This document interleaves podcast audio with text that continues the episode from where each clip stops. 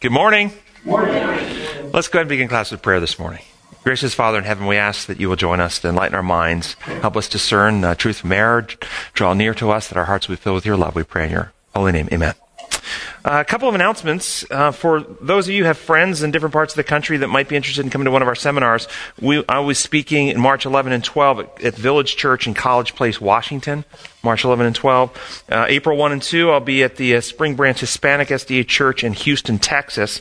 And then May 18 and 20, I'll be at the uh, the Struggle is Real conference at the Seacoast Church in Charleston, South Carolina. And that, there's a link on here where people can register. It's actually going to be a, a three day seminar down there. I'll be just one of many speakers at that event.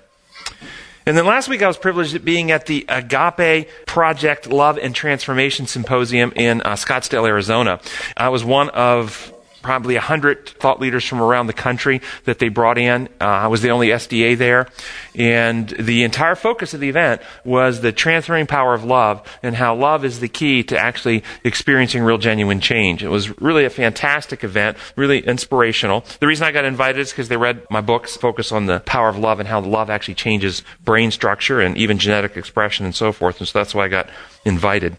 They actually created a Facebook page for their project three months ago, and they already have over 8,000 followers on their Facebook page. So it's really something that seems to be taking off. All right, today's lesson, we're doing Peter on the Great Controversy in our uh, study guide, Rebellion and Redemption. And the memory text this week is from 1 Peter 2 9, and it says, But you are a chosen generation, a royal priesthood, a holy nation, a, his own special people, that you may proclaim the praises of him who called you out of darkness into his marvelous light. As you hear the text, did you break it down in your mind? What does it mean? This is quite a profound text. You understand the context, history, when, when he's writing, what, he, what the subject matter is? A chosen nation, he's telling these people. Well, up until the time of Christ, had God already had a chosen people? Who were the chosen people? Children of Israel. Abraham, right, children of Israel, Abraham and his, and his, and his descendants. But notice what Peter is saying here. Now, Peter is a Jew. He's a, he's a, a descendant of Abraham. But he's saying to the people that they are the chosen people. The people he's writing to are chosen. They're a royal priesthood. He's saying that, that the chosen are no longer Israel. If you understand what he's saying here, it's quite profound. It's a complete shift for a Jew to be able to write and say, hey, you know what? I was born a chosen person, but now it's through Christ that you're a chosen person. It's quite profound. Some fail to understand this even today that, that, that Christ is building a spiritual kingdom. And they actually still think genetics are what matters. And, and so they don't understand what Paul, Peter is writing here. And so they look to the nation in the Middle East and they think that that nation is God's chosen, chosen nation. But I want you to look at the methods that that nation practices, the nation of Israel today. Do they practice the message, methods of Jesus Christ? Or do they practice the same methods every other nation in the world does, which is coercion, deceit, threats, intimidation, force of arms? These are not the methods of, of Jesus' kingdom. He said, if my kingdom is not of this world, if it were, my, my followers would fight. Further, when Peter uses the term nation, is referring to a specific territory with physical boundaries, national identifiers like flags. Is he talking about physical land? Is that what he's talking about when he says nation?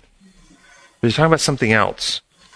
Peter is speaking of a nation without physical boundaries, a nation made up of individuals who share something in common, a character of love for God and a character of love for others. As Paul wrote to the Philippians in Philippians 3:20, this is what Paul wrote. But our citizenship is in heaven, and we eagerly await the Savior from there, the Lord Jesus Christ. What do you think it means to be chosen generation? That's the, that's the New King James verse, version that they quoted here, a chosen generation. You think that was a unique time in the world's history? The way it's translated in the, in the New King James, it would make you think that. But in the more other translations like NIV and uh, and Good News, they translate it as "you're a chosen people." You're a chosen people. The Greek word for generation or people is genos. What you, what words do you think we get from genos? G E N O S. Genos genetics. How about generation or genes? What, what, what it's translated in the Bible, it's translated lots of, that word genos is, means descendants, people, generation, kind, kindred, race, nation, sort. That's what it means. So is, is in speaking of a, is, is Peter writing your chosen generation, a chosen people, to a specific, like the millennials, like the, like the baby boomers, a specific group that was born at a specific time? Or is he talking about a specific people that are, are chosen by their traits of character? What does chosen mean? Selected, okay. So when you consider the Jewish nation prior to the time of Christ, they were chosen, yes. For what? Was God saying to, the, to Abraham and his descendants, I have chosen to save you and not the rest of humanity? Was it a selection for salvation?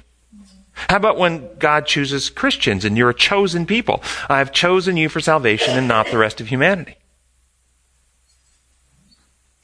People who think this way forget John 3:16. For God so loved the Jewish nation that he gave Wait, that's not what it says, is it? For God so loved the world, the world, the entire world that he gave his son. See, his plan of salvation is for all humanity. So then what is he choosing for? If he's not choosing the Jewish nation for, and let's still think Old Testament times, if he didn't choose them for salvation, what did he choose them for? For mission, yes, for mission, for, to be messengers, to be ambassadors, to, to teach the truth. If you think through history, there were people chosen people and groups chosen for lots of things. Abraham was chosen to be the father of many nations. Jacob was chosen to be the avenue through which the teaching plan would, his family would be the avenue through which the teaching plan and the Messiah would come. Moses was chosen to be a deliverer of the people. Israel as a nation was chosen to be, as you said, God's representatives, his ambassadors, the, the priesthood to teach this plan. But they failed and they rejected their calling. Christians were then chosen. You see, if, if, if the Jews would have done their job, what would have happened at the time of Christ? They would have accepted Christ. They would have accepted the truths that he came clarifying all the symbols, all the, all the systematic stuff that they'd been taught. They would have reinterpreted that and understood the true meaning, which he, if you look at the Gospels, you see Christ constantly trying to reinterpret the way they understand it into a reality based understanding. But they rejected his teaching. But if they would have accepted it, they would have been promoting that message too, just like the apostles were all Jews who became followers of Christ, and the rest of the Jewish nation would have been just like the apostles, follow, Jews who became followers of Christ, and they would have gone out just like the apostles and converted the world to Christ. That's what, what, what would have happened. But they didn't do that. Understand that one did not have to be a member of, of uh, the Jewish nation in the Old Testament times to be saved. Think about the patriarchs before Abraham. They weren't descendants of Abraham. Or Melchizedek, who Abraham paid tithe to. Or Rahab, who was a prostitute in the walls of Jericho. Or Ruth, who was a Moabitess. Or Naaman, or Nebuchadnezzar, or Queen of Sheba. We have many examples of people in Old Testament times who came to salvation who were never a part of the Jewish nation. And who never took part of the uniqueness of their culture didn't sacrifice animals in the temple. Things like this, which were not necessary for salvation. Many people think you're saved in Old Testament time by sacrificing animals. No, you weren't. You could be part of the play. You could go on stage. You could be an actor in the drama. You could act out the plan through the system designed to act it out with a costume and a, and a prop. But that had no sal- saving power. Read the book of Hebrews. It had no power to change the heart, no power to cleanse the conscience. So the same memory text from, from the remedy. But you who trust God and build upon the stone are a select and special people, royal ministers of God's healing remedy, a clean and purified nation, a people whose hearts and minds are in unity and oneness with God, who with words and lives may commend him who called you out of darkness of fear and selfishness into the wor- wor- wonderful light of truth and love. Sunday's lesson the lesson explores the meaning of going from darkness to light. 1 John 1, 6 through 7 says the following. If we claim to have fellowship with him, yet walk in darkness, we lie. And and we do not live by the truth. But if we walk in the light as he is in the light, we have fellowship with one another, and the blood of Jesus, his son, purifies us from all sins. All sin. Question What is darkness and what is light? Absence of light is darkness. Absence of light is darkness. So when you hear this idea of darkness, if you if you um, if you claim to have fellowship with him yet walk in darkness, we lie. What, what? Could be also um, not um, as a metaphor, not walking with Christ, then you're in darkness. As if you're with Christ, then you, you have light. Then. Yes. So then think about a time in human history known as the Dark Ages. What made it dark? Did, did it make it dark because those people did not believe in God? Were these godless people? Were these atheists and agnostics? Is this what made it dark? Or were these very religious people?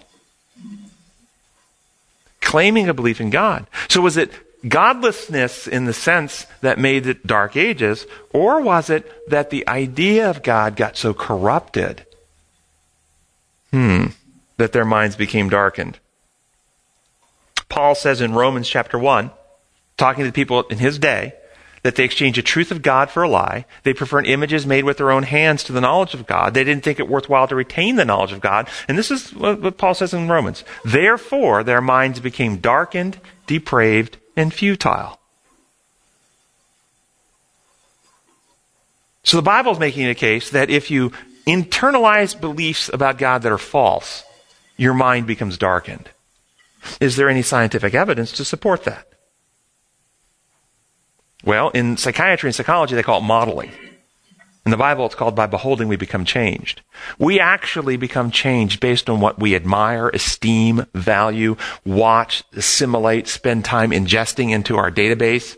It changes us neurobiologically. We rewire our brain. You remember the studies Newberg and his group took people 65 years of age and older, had them meditate 12 minutes a day on a God of love for 30 days, just 30 days, 12 minutes a day. Prior to the meditation, they took brain scans and measured the size of the part of the brain where you experience compassion and empathy called your anterior cingulate cortex. Took baseline measures of, of heart rate and blood pressure and did standardized memory testing. And then 30 days later, meditating 12 minutes a day on a God of love, on an MRI scan, their anterior cingulate cortex was larger. It actually grew. And because the way the brain is wired, when your anterior cingulate cortex is active, it turns off your fear circuitry, your amygdala, so your, their heart rates and blood pressures were lower. Perfect love, casting out fear. That's how your brain is wired. And you probably have experienced this if you've been in a moment where you genuinely love someone else. You really had that moment. I love this person with all my heart. How much fear did you have? It turns off the fear circuitry. So they had lower heart rates and blood pressures, and they had a 30% improvement in memory testing in 30 days of meditating 12 minutes with the God of love. Then they had to meditate on an angry God, wrathful God, punishing God. Guess what? No growth in anterior cingulate cortex, no improvements in heart rate and blood pressure. Only meditating on God was actually restorative and healing neurobiologically. In addition, when you, when you have those changes, understand those changes happen because epigenetic modification is happening in your genes. You're turning on neurotrophins. You're causing neuronal re- growth. You're expanding neural connectivity. You're actually affecting gene expression based on a change in worship. This is quite profound. They've done studies on cognitive therapy. Cognitive therapy is a truth based therapy. Studies on individuals with um, breast cancer. And they looked at um, putting individuals in a cognitive based therapy versus a just a simple support group as a control. And they looked at then uh, gene expression in their white blood cells. And those who got the cognitive truth based therapy actually had upregulation in anti inflammatory genes and, um, and downregulation in pro cancer causing genes. And just the opposite happened in those in the, in the control group. So it was this truth-based therapy was actually redu- reducing the risk of, of cancer. So several, and there's multiple studies that show this. Changing your thought processes and how your brain thinks and wires based on what you worship actually changes you. By beholding, you become changed. It's physical. So with that in mind, I came across this uh, quote in a book called Christ Object Lessons, page 415. It starts by quoting Isaiah and then, a, and then an uh, expansion of what Isaiah says. Here's Isaiah. Behold, darkness shall cover the earth and gross darkness the people, but the Lord shall arise upon thee and his glory shall be seen upon thee. It is the darkness of misapprehension of God that is enshrouding the world. Men are losing their knowledge of his character. It has been misunderstood and misinterpreted. At this time, a message from God is to be proclaimed, a message illuminating, illuminating, it's like light, right? Illuminating in its influence and saving in its power. What do you think that message is? His character is to be made known. Into the darkness of the world to be shed the light of His glory, of the light of His goodness, mercy, and truth. The last rays of merciful light, the last message of mercy to be given to the world, is a revelation of His character of love. And I love that. It was just what, exactly what this symposium was talking about last week from people from all over the country talking about the, the, the power of love to heal and transform. Do you think that the predominant message in Christianity is a message of love? Now, I've never been to a Christian group where I've asked the question, just if you ask the question, how many believe God is love? 99.9% of all the hands go up. So, so just asking that, do you believe God is love? Most people say that. It's when you actually get down to functionally, well, how does he work? Well, what will God do if you do this? How does God act if you do that? And then you see simply a whole lot of other things coming in. Uh, Paul, writing to Timothy in 2 Timothy chapter 3, talking about the end of time, writes, writes these words. But mark this, there will be terrible times in the last days.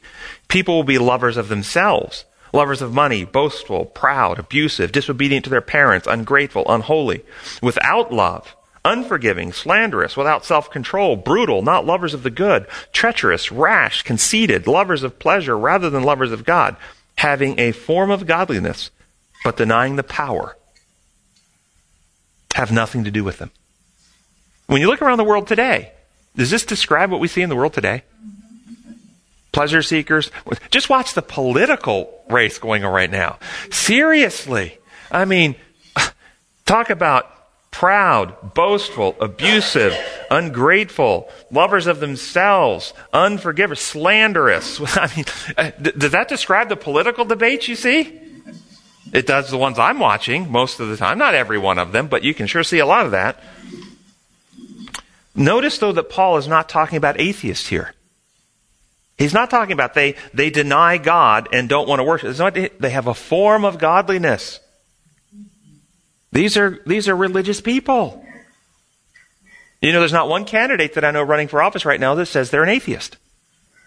They all say they're Christian. Every one of them. And look at what they're doing and how they treat each other. That's why one of the candidates in the recent thing said, look, he used the word fruit salad. It's evidently been bouncing all over the thing. He said, they asked him about uh, uh, what he would look for in a Supreme Court justice. He said he'd look at the fruit salad of their life, meaning he'd watch to see how they treat people, how they live, and the things they, rather than what they say. What is it that breaks the power of love? If you love somebody and you really love them, what can break that power? Lie. That's right lies believed. You you love somebody? Belief in a lie, not, the, just, a not lie, just a lie, but the belief in the lie. Thank you. if you you have that loving relationship, and somebody tells you a lie that your spouse is having an affair, but they're not, but you believe the lie, does something inside you change? You see, that lie believed breaks the circle of love and trust. And that results in fear and selfishness. I'm afraid. I'm afraid you're with somebody else. I'm afraid you're going to hurt me. I'm afraid you're going to bring me a disease. I'm afraid you're going to ruin my, blah, blah, blah. And so I have to watch out. I can't, I don't trust you. I've got to watch out for me. Fear and selfishness, known in the world today as survival of the fittest. The drive to survive, to protect self. It's just the opposite of the principle of love. Greater love is no man that he give his life for a friend. This is how we know what love is, that Christ gave his life for us, and we ought to give our lives for our brothers. Revelation 12, describing those who are ready to meet Christ, Revelation 12, verse 11 says, These are they who do not love their life so much as to shrink from death. It's just the opposite of this drive to watch out for number one all the time. And what is the core, most fundamental, foundational lie operating in Christianity today that undermines people's ability to experience the power of God in their life? Remember, we read Paul. They missed the power thereof. What's the number one lie? It's rooted in something else. It's rooted in another premise. And this premise is so deeply buried, most people never even see it. And the premise is that God's law functions no different than the laws that created beings can make. See, my view of God is He's creator. He builds space, time, light, gravity, energy, life, minds, relationships. He's the builder of reality. His laws are the laws of thermodynamics, the laws of gravity, the laws of liberty, the laws of worship, modeling we talked about. There's so many of these design protocols upon which life is built. The law of love being the greatest, the principle of giving. Every breath you take, you give away carbon dioxide, and the plants give back oxygen to you. A never ending circle of giving upon which life is built. And think about breathing. Doesn't it feel good to breathe? You see? But you could still selfishly hoard your carbon dioxide to yourself, put a plastic bag over your head, transgress the law. And the wages of doing that is? Now you understand Scripture. This is what God. But when we exchange this design law for, well, we can't create reality, created being. We can't do it. So what do we do? We make up rules. And then with those rules, we use power to coercively threat. You better, and if you don't, we're going to keep track, we're going to punish, we're going to kill, and we threaten. And this idea infected Christianity. If you look at the New Testament church and read the New Testament, all through New Testament, you're going to find everywhere. If you keep the royal law found in Scripture, to love your neighbor as yourself, you're doing what is right. Love the Lord your God with all your heart, mind, soul, and strength, and neighbor as yourself. All law hangs on this. Those are Jesus' words, not mine. You'll find it. In the New Testament church, how did they live? They were communal. They gave of, uh, of their resources to help those around them. And they died as martyrs. They didn't go to war. They didn't try to get the right senators elected. They didn't try to get a new governor appointed in Palestine. They didn't become political activists. They gave and they loved. And, and what happened? Christianity took over the world in 150 years by loving others. And then what happened? Constantine converted. Legislation came in. Let's make, let's legislate Christianity. And this idea came into Christianity that has never been fully removed that God's law functions like our law. It's a system of rules that He has imposed, and therefore He has His recording angels going through, keeping track of every break in the rule, and somebody has to pay the penalty because when you break the law, you have to have punishment. If you don't have punishment, there's no justice, and so somebody has to be punished. So God sent His Son, and He punished His Son instead of punishing us, and if you accept that payment, then you can have that payment applied to your account in heaven. Does this sound familiar to anybody? It's all based on an arbitrary law construct. Yes. Waldensian says the memory verse makes it clear that when people gain light, it is a healthy thing for them to share this with those still in darkness.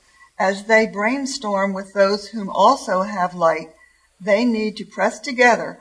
For any whom claim to have light, we should be approachable to confirm we pass on light and not darkness to others.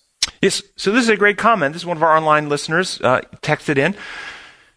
This idea that when you have truth and have a heart that loves truth, you're not afraid for new data, new information, new facts to come to evaluate. This is how physicians are. Physicians are constantly reading the journals, constantly looking for the latest evidence, constantly looking for the understanding that our knowledge now is partial. But there's going to be more knowledge coming down the pipe, and we want to grow in that knowledge. We want to grow in our understanding. We have nothing to fear from new evidence and new truth. And, and so this is a mindset that is seeking the light rather than we have the truth, this is the way it is, we can't tolerate any ideas that are divergent from our ideas, and we will crush those and shut those down. That, that's not the, the healthy approach. So back to this design law, imposed law. Yes. Sorry, were, were, you able to present any of this natural versus imposed law antagonism at the, the conference last At the week? symposium, now the symposium, I was not one of the speakers. They had, they had multiple times, they had, um, uh, group discussions where we all got to discuss together. And at several of those, I stood up and I presented this idea, and it was very well received. Yes, very well received. And so, and let's see if we can't kind of bring this home and see the infection in Christianity that obstructs. And the question we're trying to unpack here why is it that Christians have no power? Why is it they have no power? They have religion, they have belief, they have the Bible. Why did Paul say they would have a form of godliness but no power? Well, instead of just going through my notes, let's think it through together.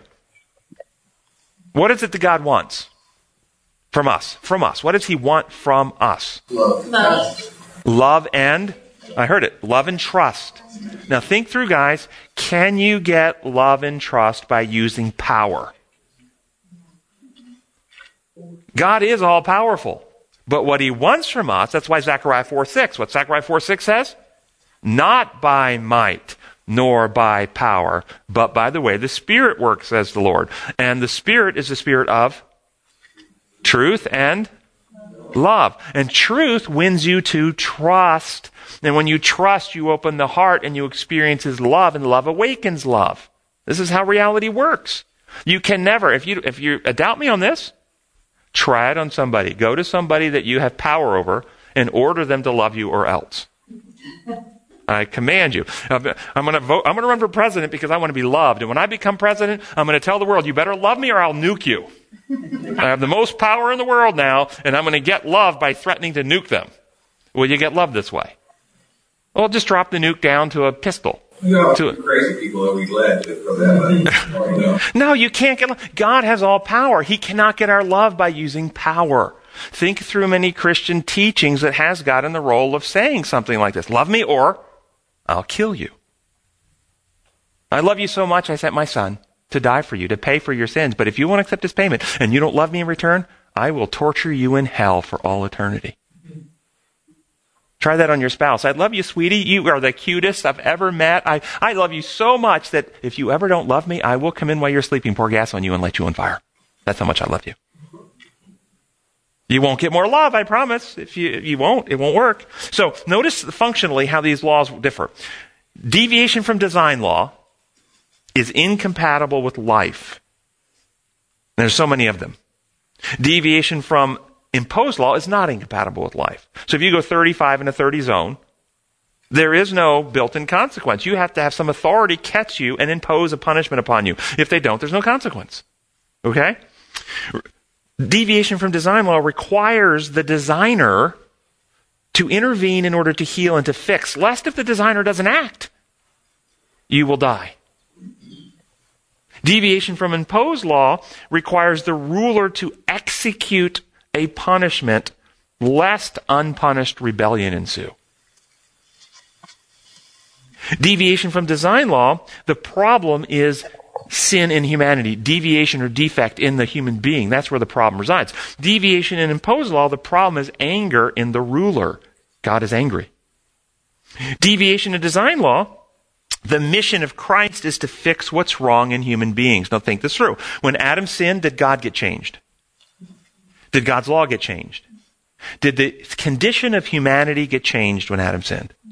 So what, however you describe the mission of Christ, understand its action has to be in the human species. It's not in God because He didn't change. He's the same yesterday, today, and tomorrow. His law is constant. It doesn't change. But human beings are now deviant from the design, living dead in trespass and sin, out of harmony, in a terminal condition. Thus, the human species has to be changed. So Christ's mission was to fix what's wrong in human beings. But under the imposed law, Christ's mission is to pay a legal penalty to God and assuage his wrath. The key under design law, the key, is transformation of heart of the sinner. The key under imposed law is legal adjustment in the record books. Under design law, God is viewed as healer. And thus people can pray as David did Search me and see the wicked way in me, O God, creating me a clean heart, renew a right spirit within me. But under the imposed law, God is viewed as executioner and judge, judge and executioner. And thus, most of the Christian doctrines that you have been brought up with, if you look at how they function, what action, what is the, what are they functionally doing for you? Most of them are working to protect you or hide you from God rather than reconcile you to Him. Christ is the intercessor pleading to his Father, my blood, my blood, Father. Because why? Because the Father needs to be worked on. Or cover with the robe of righteousness. When the Father looks at us, he can't see us. He can only see the robe of his Son who, who covers our wickedness. I call this the candy coated rotten apple theory. Take a rotten apple and coat it in candy. It looks beautiful on the outside, but it's still rotten in its core. This is not what it means. This is not the metaphor of robe of righteousness. If you read in, in Zechariah, when it talks about the high priest and the angel and the accuser and taking away his filthy garments and putting on garments, it says right in there, I have taken away your sin. We get new heart and right spirit. I write my law in the heart and mind. We get reborn. We have circumcision of the heart by the Spirit. We take out the heart of stone, put in a heart of flesh. Covering in the robe of righteousness is actually having a heart that comes into unity with God, that we live His life. It's no longer I that live, but Christ lives in me. We become partakers of the divine nature. This is actual transformational. So love transformation symposium was really, really powerful. It moves away from this legal, artificial thing that has no power. And so when I was taught in medicine, that if your diagnosis is wrong, your treatment is usually wrong. That's what I was taught. So diagnosis is critical. If we diagnose that the problem in sin is a legal problem with God, then the treatment we bring people is a legal solution. And it has no power because that's not the problem. And that's the state of Christianity today, regardless of denomination. All denominations suffer in this way, including ours. Absolutely. Ours is terribly infected with this idea. And then what happens is, according to Christian Encyclopedia, Christianity is broken into 34,000 different groups, 34,000 different Christian groups, arguing amongst themselves who has the right interpretation of the law. It's ridiculous. You know, Christians never get together and argue whether they have to breathe in their church or not. Whether gravity works at their church or not. You know, design law, when you come back to design law, how things were built, it brings unity. We, it doesn't matter.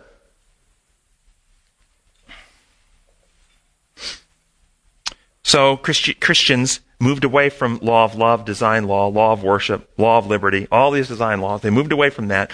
Constantine converted. They came into the imperialistic law construct. Rules are broken. Rules must, uh, justice requires we must punish lawbreakers. This is what justice looks like. And so what happened? Instead of, instead of justice of the Old Testament, which was delivering the oppressed rather than punishing the oppressor. Remember all that justice, all those quotes we went through before about do justice to the widow and the orphan, uh, deliver those who are oppressed, all these texts of the Old Testament. Rather than doing that, which is delivering those that are, we went to this idea that, that sin is breaking the rules and justice requires punishment. And then what did Christianity do?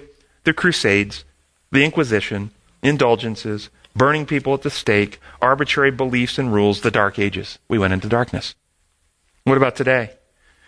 For those that don't know, across the landscape of America, child abuse rates in Christian homes are no different than non Christian homes. Spouse abuse rates in Christian homes, well, for women, if a woman marries a Christian man, her likelihood of being physically abused by her spouse is no different than she marries a non Christian man.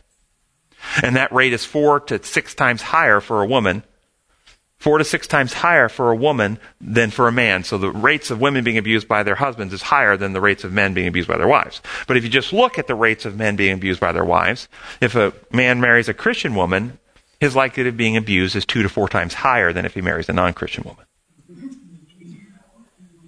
Not higher than a woman, but higher than just in that context. Uh, pornography use is no different in Christian homes and non Christian homes. Addiction rates, no different in Christian homes. Anxiety disorders, no different in Christian homes. Teen, Christian teens have higher rates of alcohol use than non Christian teens. Suicide rates? I haven't looked at the suicide rates. I think suicide rates are actually lower. Particularly among Catholics, it's lower because it's a mortal sin and they're afraid they're going to go burn in hell forever. And so the fear of burning in hell keeps, reduces that rate. Why is this happening? Because Christianity is infected with a lie about God's law and character, and thus they misdiagnose their problem. My problem is I'm in legal trouble. I've accepted the blood of Jesus as my payment, and if the blood of Jesus applied to my accounts, all my sins, past, present, and futures, have been applied, applied to Christ. I've, I've been saved, and so, so they, they're looking for legal solution. They're not looking for transformation of life. This is what I told them at the conference last weekend. I said, this is why Christianity is stuck, is because we're telling young people, we're telling people that all you need to do is get legal accounting for your condition, and then you're good. Monday's lesson 1 Peter 4, 1 through 7. Notice how this takes off on other ideas. Now, the lesson actually comes up, asks us to read 1 Peter 4, 1 through 7. They stop one verse short of what I think is the critical verse. So we're going to read verse 1 through 8. Here's verse 1 through 8. And keep all what we talked in mind. Therefore, since Christ suffered in his body, arm yourselves also with the same attitude, because he who suffered in his body, notice these next words, is done with sin. Interesting. As a result, he does not live the rest of his earthly life for evil human desires, but rather for the will of God. For you have spent enough time in the past doing what pagans choose to do, living in debauchery, lust, drunkenness, orgies, carousing, and detestable idolatry. They think it strange that you do not plunge in with them into the same flood of dis- dissipation, and they heap abuse upon you. But they will have to give account to him who is ready to judge the living and the dead.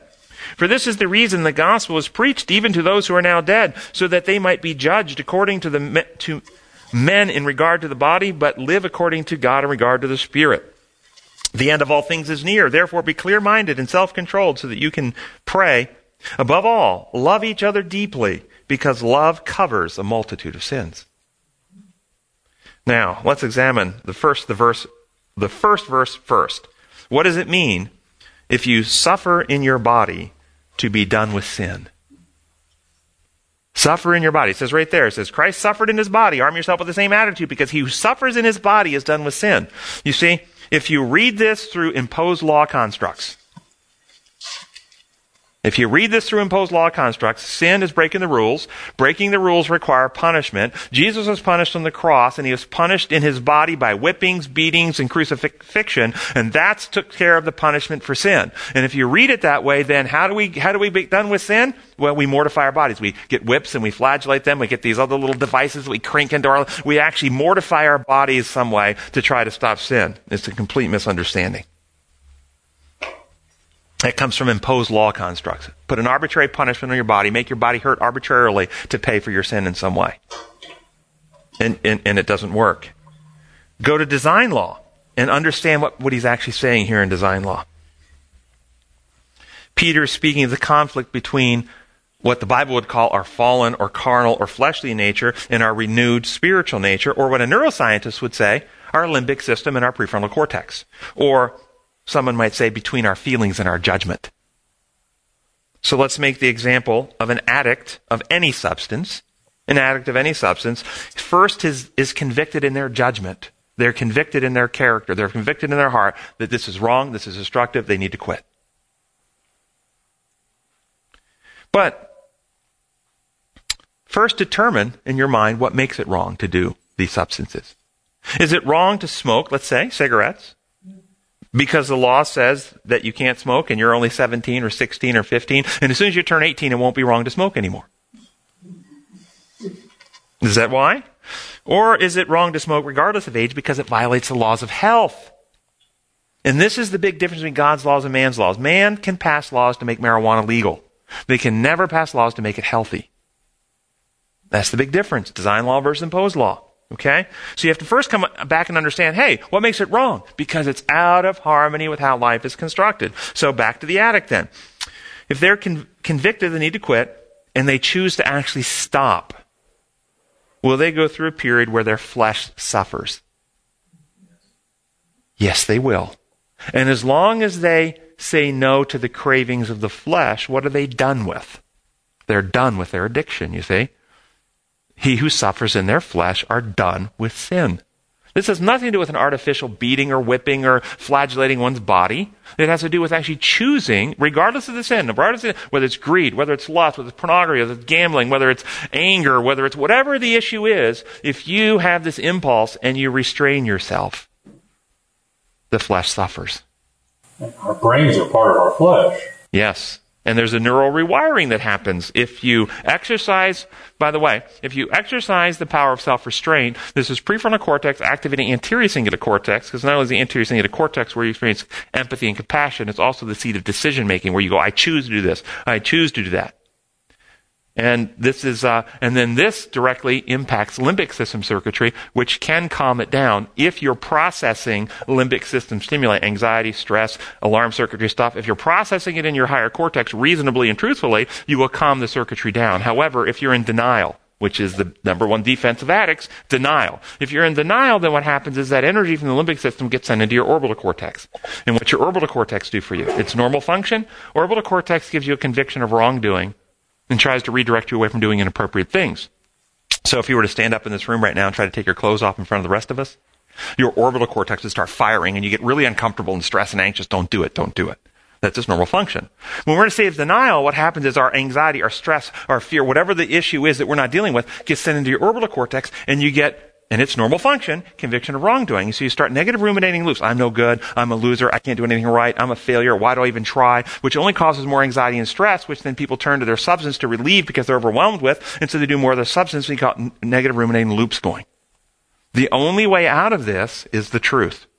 Because the truth reconnects salience network, activates anterior cingulate cortex where you can process these things and then make healthy decisions. And then you stop feeling this false guilt and this negative ruminating loops.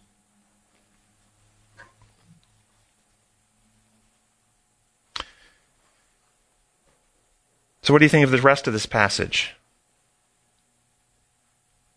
The reason we're admonished to live in harmony with God's physical health laws in this passage. Don't live in debauchery and all these things and moral health laws is because whenever you deviate from them,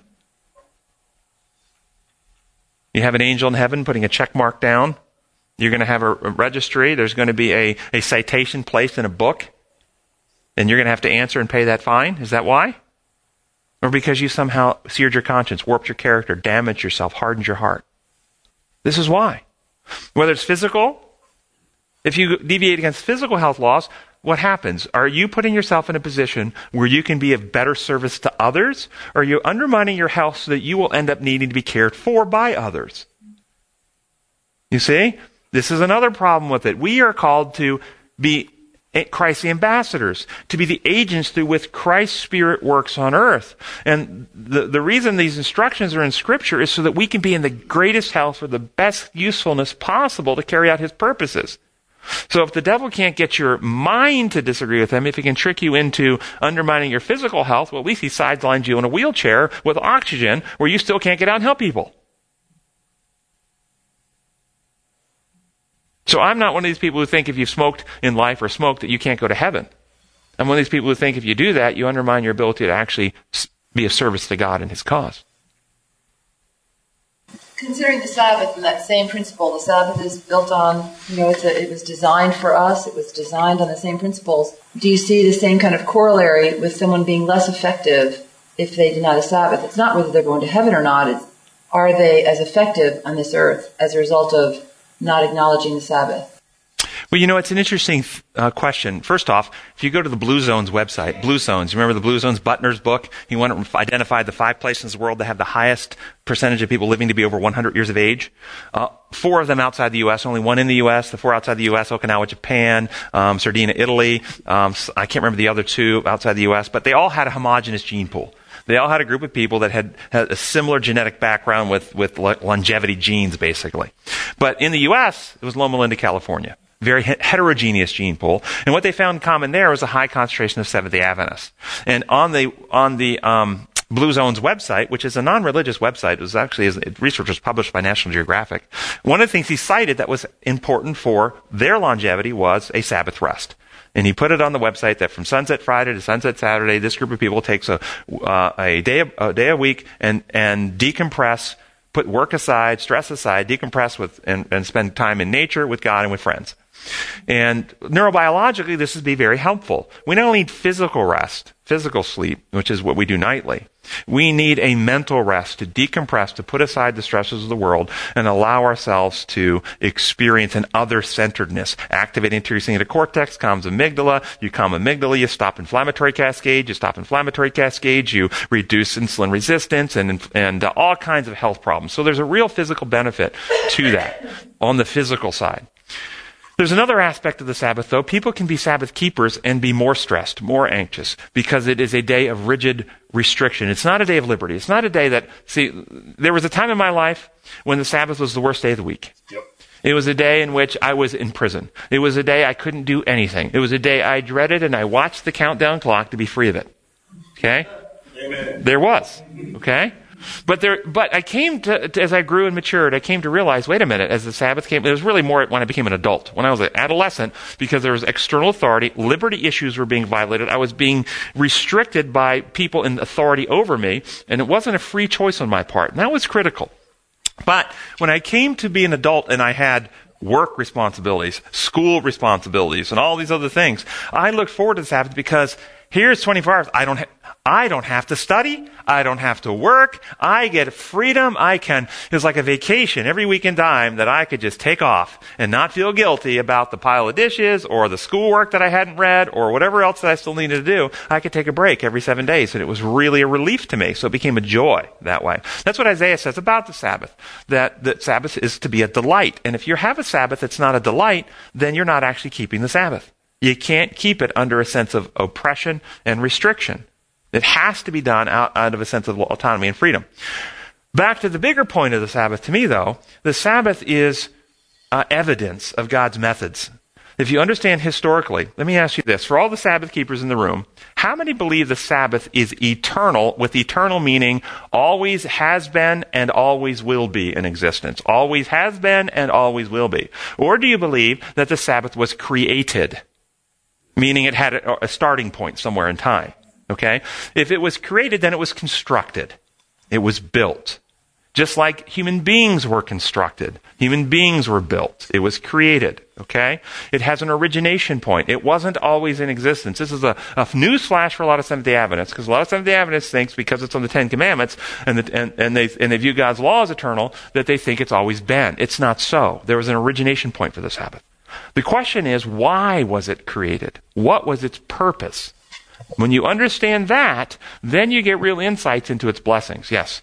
I think, you know, the human body needs a day to reset itself, to continue going from centered on yourself to centered on others. So it doesn't necessarily mean rest, it just is reset of uh, unselfishness to giving on, on the Sabbath. Like, I would help someone move on the Sabbath, and I don't, I don't feel bad. Sure, sure. But we should be focused on unselfishness all week. And I think that this also presents a problem or a struggle for people who have heavy leadership responsibilities on Sabbath. But, but what was the issue?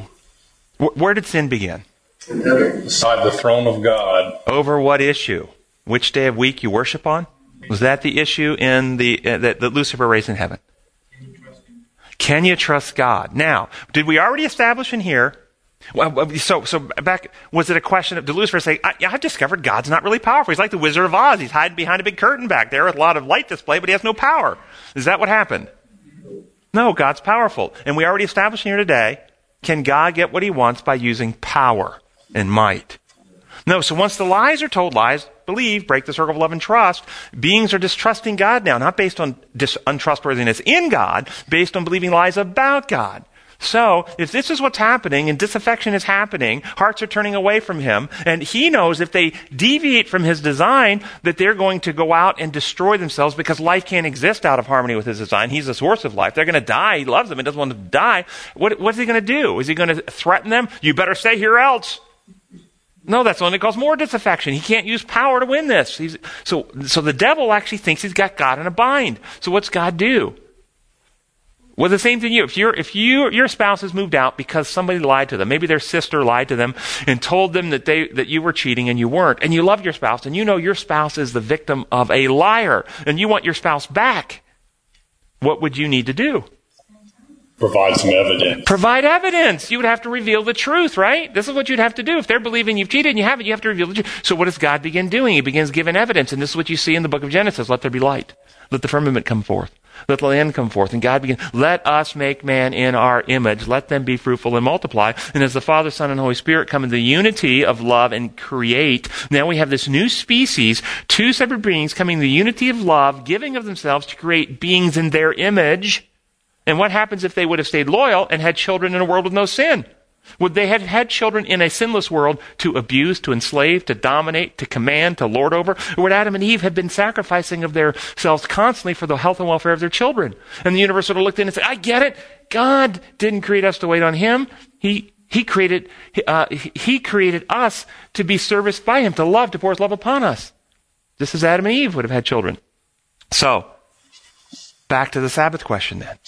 You're that angel watching all this. It's unfolding. You can imagine the, the crescendo building. Wow, did you see what the, God did today? What do you think he's going to do tomorrow? And then Lucifer says, God, I never, uh, guys, I never said he wasn't powerful. Of course he's powerful. I mean, imagine we can take one gram of matter, one gram, and we can turn that into energy. We call it a nuclear explosion. Taking that matter, turn it back into energy. That's how much energy is in one gram of matter. How much energy did it take to make the whole planet? To make our solar system? To make our sun? This was such a display of power. Lucifer looks at the angel and said, Look, guys, I told you he's not, I didn't say wasn't powerful. I said he's not good. You can't trust him. He's threatening you. He's flexing his muscles. He's trying to intimidate you. He's saying, Get in line, or else I can wipe you out and replace you with new intelligent beings anytime. Now, what does God say under this lie? Universe, you've heard the allegations. You've seen the evidence we've provided. Universe, take 24 hours aside. I rest my case. No coercion, no pressure. Consider it for yourself come to your own conclusions. because you can't get love by the exercise of might. And so the fact that the Sabbath exists, it was created as evidence of God's methods. Truth was presented in love all week, and then God rested, pulled back the use of power. Truth presented in love, leaving beings free. And so Sabbath observers are people who practice those methods regardless of which day to go to church on. Okay? If you practice the methods of presenting truth in love, leaving people free, you're a Sabbath keeper. If, on the other hand, you coerce people, let's pass laws to make people do things the way we want them to do, regardless of which day you go to church on, you're not a Sabbath keeper. And so there's a bigger level here, even beyond the physical rest and blessings we can get. So thanks for bringing up the question. Yes. Oh, I have so much more. Go. So was maybe uh, the Sabbath when it was created at creation, and it hadn't existed before? Is there the possibility that God, being all-knowing, knowing that the human race was going to sin, created the Sabbath knowing we would need that rest? Yes. Because, yeah, what I'm saying is, if He's created other worlds with beings Yes. And my understanding is for sin, did he create Sabbath for them, or was it because he no, no. I don't the think no. The Sabbath was not created. Remember, what, what? How do we measure the Sabbath? How is it measured? Weekly cycle. It's the rotation of this planet on its axis, which didn't exist until day four. Uh, the sun didn't exist until day four of creation of this planet. Uh, Job chapter 38 says that the sons of God sang together for joy when the earth was created, which means there were other intelligent beings in the universe watching him create at the time when earth was created. So there was not a Sabbath in the universe prior to the planet because it was not needed. And why was it not needed? It wasn't just for human beings, even though it was for human beings. It was needed in, in a larger landscape to show God's methods. And what are his methods? Truth, love, freedom. Those are his methods. Great question. All right. So,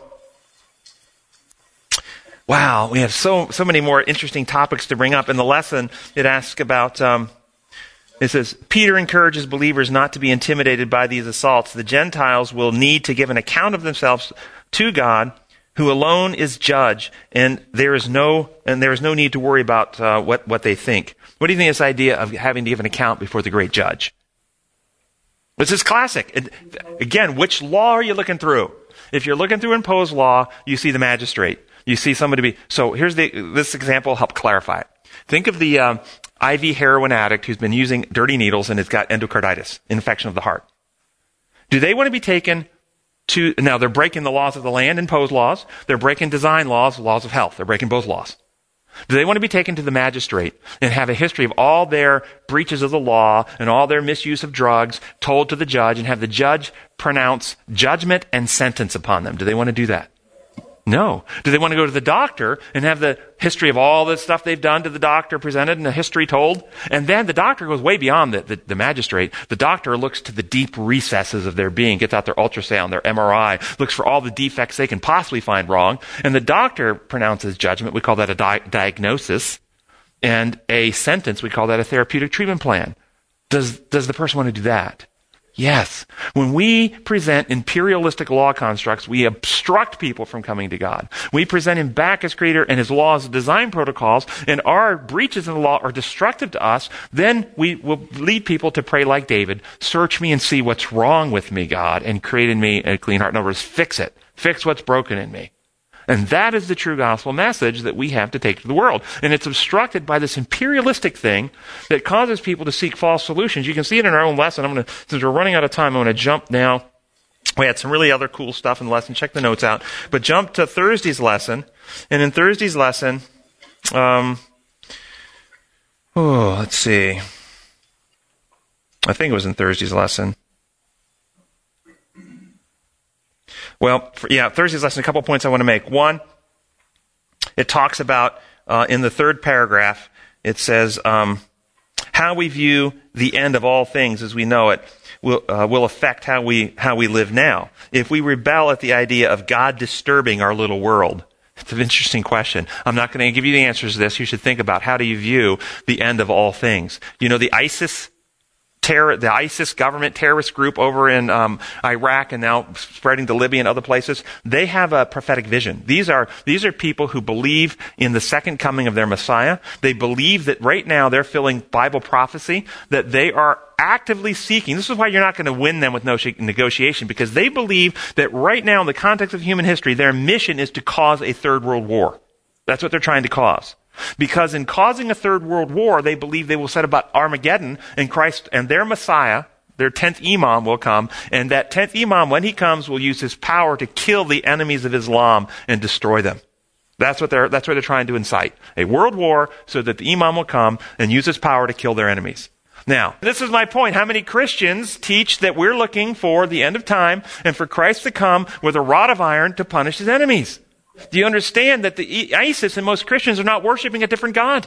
It's the same authoritarian dictator who is coming to kill people. This is not what we believe the scripture teaches. Does a doctor have to kill their non compliant patients who continue to drink and drink and drink and are in liver failure? They don't have to do it. But does the doctor watch them die? Do they still die as a result of their rebelliousness and wickedness. Yes, there is death to the wicked in the end, but it doesn't come out as an inflicted punishment upon them by the lawgiver because his laws are the laws that life is built upon. They suffer as a result of unremedied sin in their own character and their own being. And this is why it says in Revelation, they say they pray for the mountains to fall on them.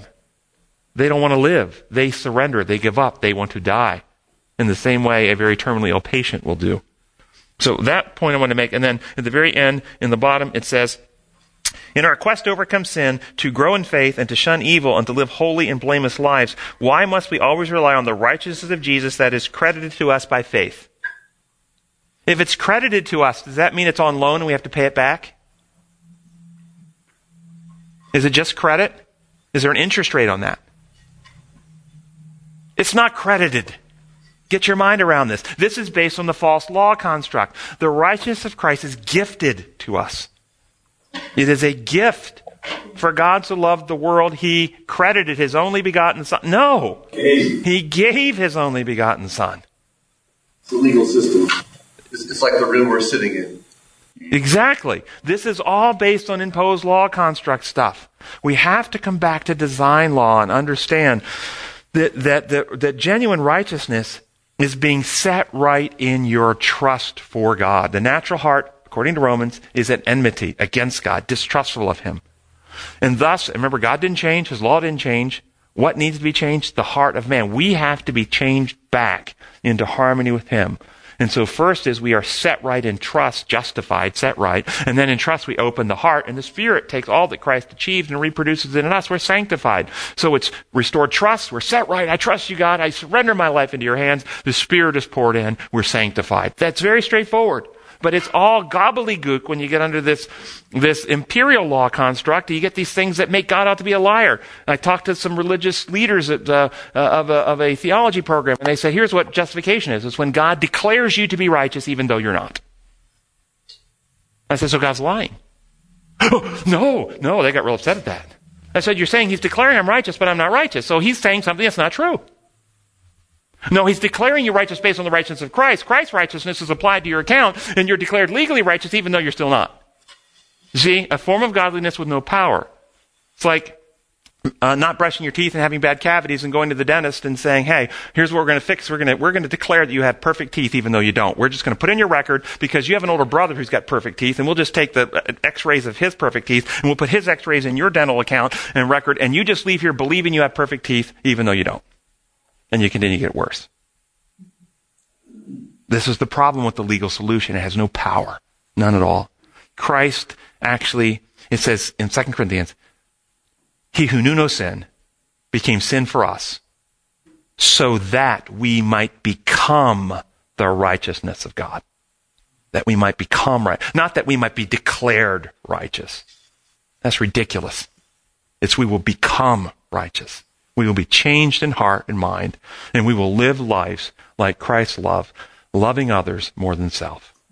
Gracious Heavenly Father, we thank you so much for the truth as you revealed in Jesus and for the victory that Christ has achieved in our behalf We now ask that your Spirit will be poured out to produce in us what Christ has achieved. That it's no longer I that live, but Christ lives in me. We have new hearts, right spirits, right motives. Give us discernment to pierce through this blinding shroud of imperialistic law that has infected Christianity, that we can see you as Creator and come back to worship Him who made the heavens, the earth, and the sea, and all that in them is. We pray in your holy name. Amen.